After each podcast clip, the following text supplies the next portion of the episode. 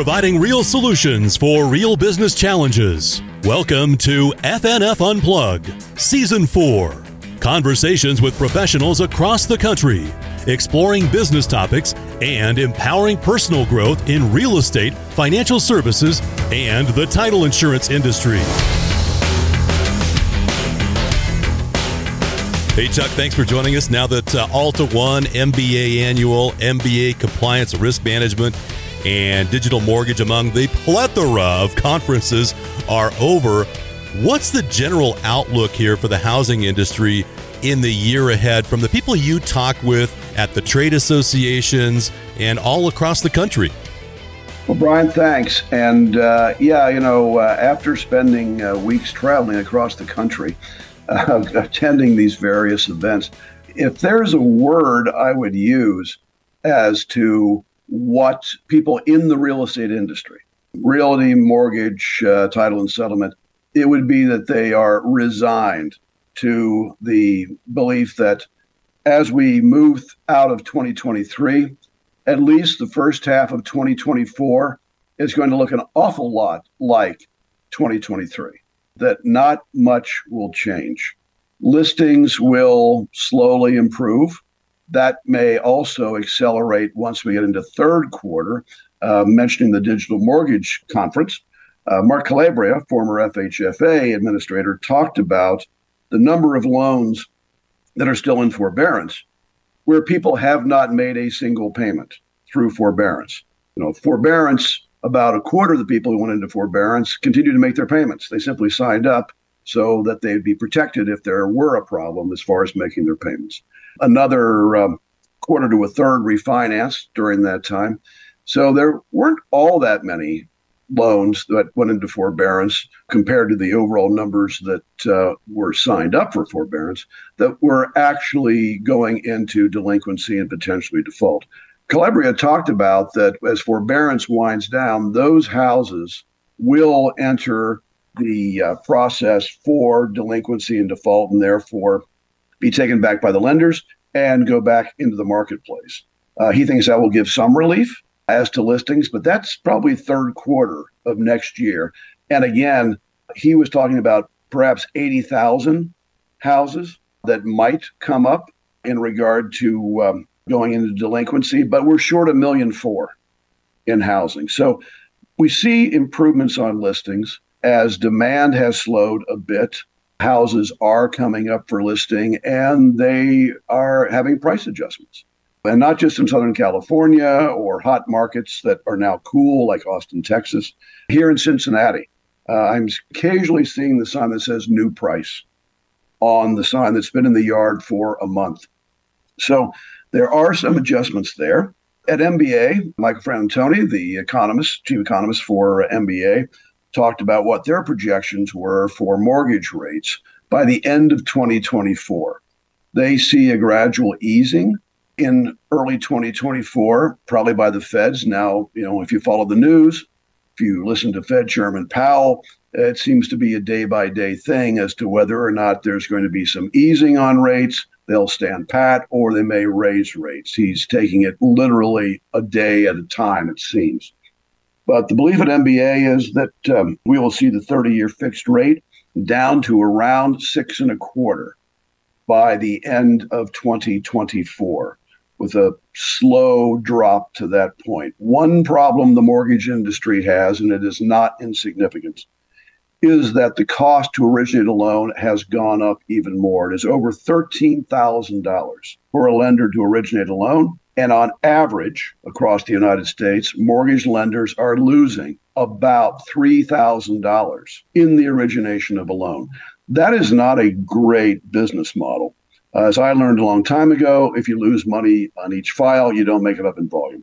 So at M B A, at Digital Mortgage, and some of the other events, they've talked about that mortgage lenders may keep rates up around eight percent or the high sevens, even if the bond prices may give some relief to it because they've got to make some money in order to stay in business. Now, again, the statistics and information that M B A provided, they talked about that some of the larger lenders who are highly automated are actually eking out a slight profit, hundreds of dollars per file. And those are some of the nation's largest lenders. Two that were mentioned at M B A were Rocket and Guaranteed Rate.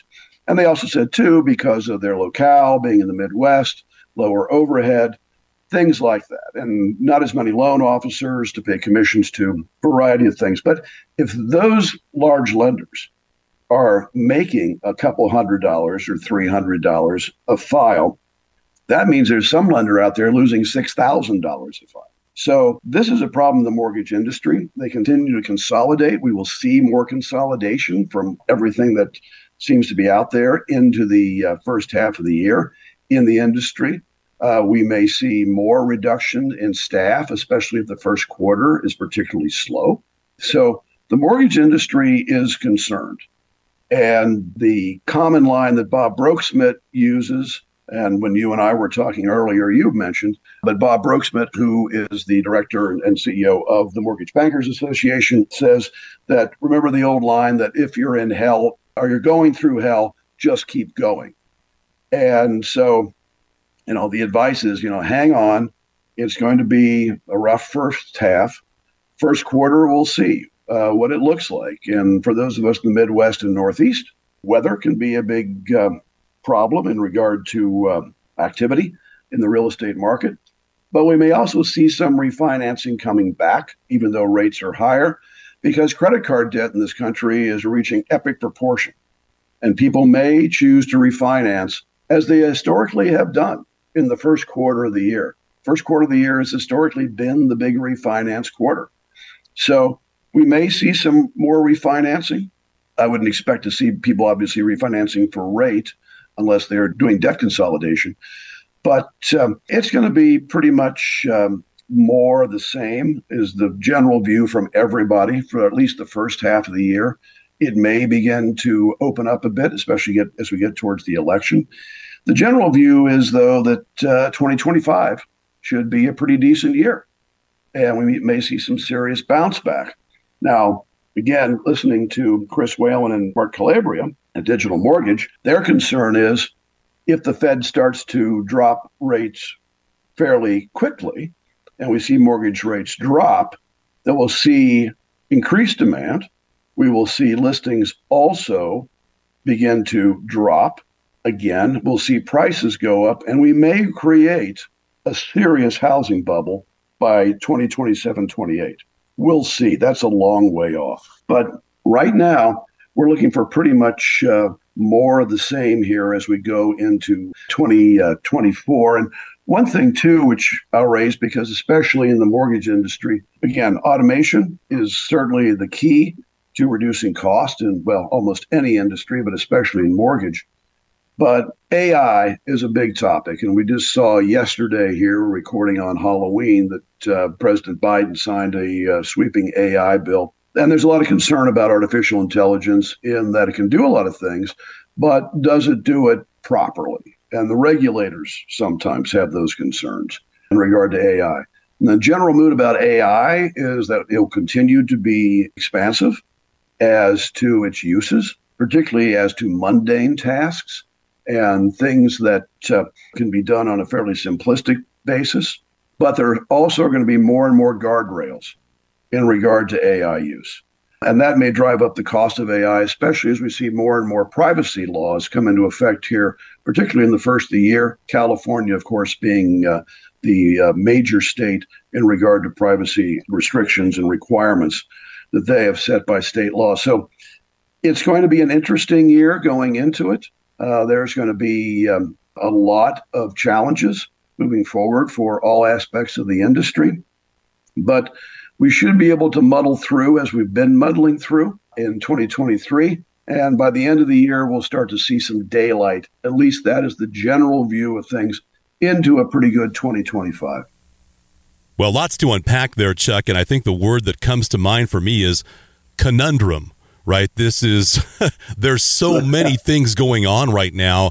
Um, not so good, but at least generally speaking, the industry as a whole has shifted that focus and that timeline, or the runway, if you will, out a full year. You know, so many times it was, hey, rates will come back down next quarter. We were seeing forecasts from M B A and others that were very optimistic, okay? And they've revised those since then. But at least now, I think everybody's managing for another difficult or challenging twenty twenty-four, looking ahead to twenty twenty-five. And there are so many wild cards out there that literally cannot be predicted, whether it's the global unrest, whether it's oil prices, whether it's interest rates. You talked about inventory. I mean, that all by itself is a huge issue that may not get solved in the next twelve to eighteen months. So lots going on here, but, you know, in managing your business, at least it sounds like everybody now is, you know, hunkered down, if you will, for another twelve to eighteen months before we start to see things turn a bit, right? Yeah, I think that's generally the case. I mean, there are certainly people in, uh, who, in regard to the mortgage industry, and talking about that thirteen thousand dollars expense, have said that the mortgage industry has not yet right-sized. That um, there's, you know, the beliefs like, well, what happens if things turn in ninety days? Going back to when Dave Stevens was our guest here on the podcast uh, back in April, he talked about it then. We've had various guests talk about, you know, the right sizing. So everybody who's in title and settlement, everybody who's in mortgage, everybody who's in anything to do with the real estate industry needs to be right sized now and know what their capabilities are, and you know, bring in, again, as I mentioned, A I systems or B I systems for business intelligence to operate their company more efficiently and be able to use more diagnostics. Ethan Pausner of our company does that for our agents. He helps them walk through the data they already have as to be able to project out sixty and ninety and one hundred twenty days where they should be or can be. So, yeah, it's going to be challenging. And again, listings are such a big part of it. And here in a couple of weeks, we're going to have Andy Walden from Black Knight on again. And I'm sure he's going to talk about the listing issue because uh, this continues to be a problem throughout the country. Yeah. You had touched on, you know, regulatory issues. And unfortunately, you know, this is when we typically get the regulators back into the mix, is during a downturn. They're nowhere to be found when uh, there's boom times, of course. Then the regulators come in. Uh, we start to see things pop up. And uh, we saw the first RESPA enforcement action by the C F P B in many years here. Will there be more? Feeding you that fastball over the middle of the plate. Will there be more? And what about state regulators, too? I mean, they're on the warpath. Undoubtedly. And uh, we saw recently that uh, the C F P B announced they were going to be hiring more attorneys for enforcement actions. As a friend of mine who does RESPA defense work said, well, the bad news are, is that they're going to be hiring seventy-five more attorneys.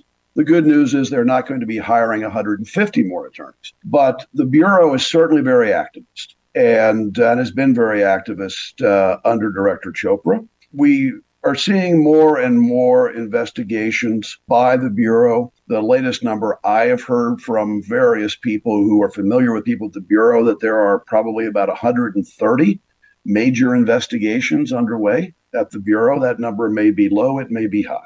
But with the settlement agreement with one of the nation's largest lenders based in the Mid-Atlantic here uh, a couple months ago, uh, it was the first uh, RESPA settlement we've had now in about uh, five to six years.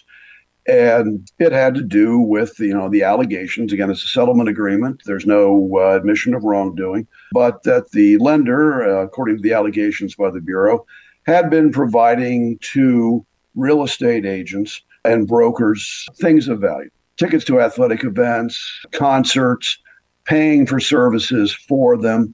And one of the things that I think gave a lot of solace, if there is that, to especially the title and settlement industry, is that not only was the lender brought into a settlement agreement, but the real estate brokerage, which had been the beneficiary of the allegedly uh, improper uh, things of value, they were also tagged in this. Mm-hmm. That is something that has been discussed for years, particularly in title and settlement, is that, well, yeah, somebody who breaks the rules, the Bureau comes to them or a state regulator comes to them and they get hit. But the guy who got the money, nobody ever comes after. Yep. And the Bureau is certainly prepared to go after everyone and all who are involved in what they view as a uh, RESPA violation. And it also, too, to my mind, the fact that they're returning to RESPA, you know, in a couple of court cases, the Bureau has pushed the argument for U D A P, unlawful, deceptive acts and abusive practices, and using that in lieu of RESPA. I think part of the uh, return to RESPA, so to speak, is it's a the statute is is relatively clear. I mean, we have the ten-point sham test, which here in the Sixth Circuit has been thrown out as uh, unconstitutional. But but by and large, the rules are out there. They've been there for some time. And the Bureau in September reaffirmed a number of the positions that were taken by H U D in the nineteen nineties, including reaffirming the ten-point sham test, which was always sort of presumed to still be the set of rules that the Bureau used. But their reaffirmation of it, I think, was very telling insofar as that uh, they probably want to return to RESPA in regard to some of the enforcement actions.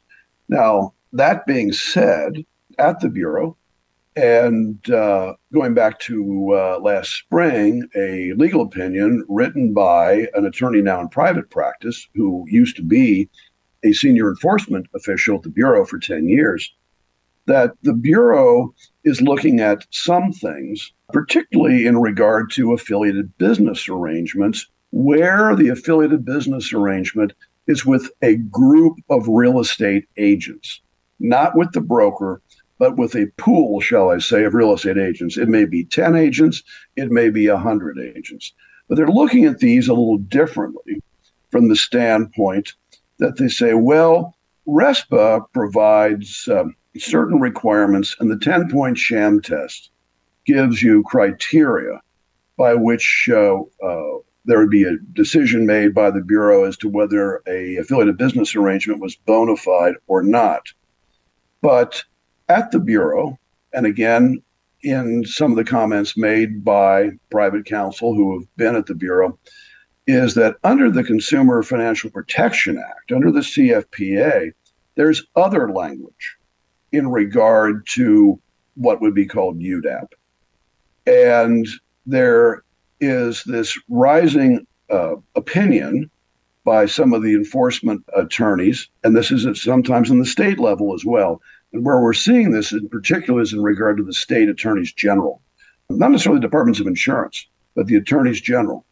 And the argument is that while you may be RESPA compliant in regard to an affiliated business arrangement, again, particularly the ones they're looking at involve uh, groups of real estate agents, you may be in violation of the C F P A. So you are meeting the requirements of one law, but you're violating another. And this philosophy and concept has been sort of moving forward through state regulators as well as at the Bureau. Learned counsel who have been doing compliance with RESPA for years, uh, I would say the majority of them say they don't think this is accurate. They don't think it's a valid argument. But that will remain to be seen and will remain to be seen about how the Bureau and how the states that are looking to enforce these actions against um, or investigations into affiliated business arrangements involving groups of real estate agents. And again, I, I want to make it clear, those seem to be the entities that the states are looking at, not so much, again, the more traditional A B As with real estate brokers or with uh, lenders or builders. It's particularly in regard to these pools of real estate agents. They seem to be looking at those. And we're seeing more and more states starting to ask questions. So I think we're going to see a lot of state regulatory action in twenty twenty-four, particularly in this area. But I think we'll see more states also become interested, particularly in regard to the title insurance industry and affiliated business arrangements in general. So it may not just be title. It may be lenders. It may be everybody else who may be doing A B As. But we're going to certainly see heightened regulatory activity. We've already starting to see it from the Bureau, and uh, but also from an awful lot of state regulators. And some of those may be state regulators who in the past have not seemed to show a lot of interest into our industry. So we may see some states that, again, have been relatively quiet, suddenly starting to uh, come out and ask a lot of questions. And Chuck, speaking of the legal aspects of what we do in this industry, it seems there is a huge uproar right now with two class action lawsuits underway about commissions for real estate brokers, real estate agents. What are they about, and what impact might that have on the real estate industry, and what would trickle over or spill over into the title and settlement industry? We've been hearing about these things for years, and it seems maybe it's finally happening. Well, absolutely, Brian. These cases have been churning for a couple years. The argument of the plaintiffs is based on how the M L S rules are set up as put forward by the National Association of Realtors. The defendants in these cases are, generally speaking, the largest real estate companies in the country, or have been, shall I say, Anywhere, formerly Realogy, Remax. They have both settled out of these cases. Keller Williams and Home Services are both still in them, as is N A R. And the argument from these sellers, who are the plaintiffs, is that there was a conspiracy by virtue of how the M L S is set up to pay the buyer's broker inflated amounts that the buyer really had no input, and the seller had no input as to what that amount was, because it was dealt with separately under the auspices of the M L S, which has what's known as a buyer-broker commission rule, where if you have a property in the multiple listing service, and the M L S is something that's put forward by the National Association of Realtors, but then, generally speaking, adopted by most of the local associations of realtors. So it is a national format used locally. But the buyer-broker commission rule sets forth that if you put a listing into M L S, you have to say, as the listing broker, what are you offering by way of a co-op brokerage fee to the buyer's agent? And again, the argument is, well, the buyer then doesn't really get a chance to negotiate commission. If it's two and a half or three percent, which tends to be the national average that is paid out, at least according to what has been provided in these court cases, to the buyer's uh, agent or buyer's broker, rather, the seller and the buyer really have nothing to say about it. That this is something that's settled out once the listing agreement is signed. Uh, the seller's agreed to pay X, five percent, six percent, whatever the number is. But how that gets split out is different. And these cases could have monumental effects in the real estate industry. Many, many analysts of the real estate industry have said that if plaintiffs' cases prevail, the settlements could be in the billions of dollars, but also, too, that even with the reduction of properties in the marketplace now, which generally leads to a reduction in the number of real estate agents. We've always seen that. But that in two years, we could see on a regular basis, perhaps fifty percent of the real estate agents that we now have in the country. But it could dramatically change the real estate industry about how it functions. And for title and settlement, you know, in most of the country where real estate agents and brokers tend to be the principal directors of business for title and settlement, buyer agents and buyer brokers tend to hold the majority of those territories. So around the United States, the buyer side tends to drive the table. Some places it's the listing side, but the buyer side tends to drive the table. That could dramatically change, and that could also dramatically change about how people in the title and settlement industry market their services, because it won't be at contract. It may be at listing, where you have to essentially try to get the transaction referred over into you.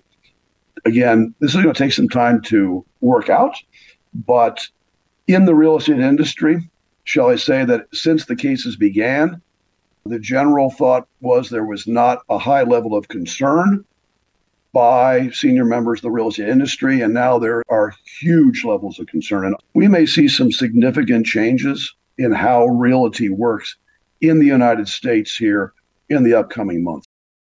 There are a million things I could follow up with there, Chuck, but that sounds like it's going to be a podcast of its own here in the future on F N F Unplugged. Uh, great insight. We appreciate uh, the word on the street and want to thank you for joining us.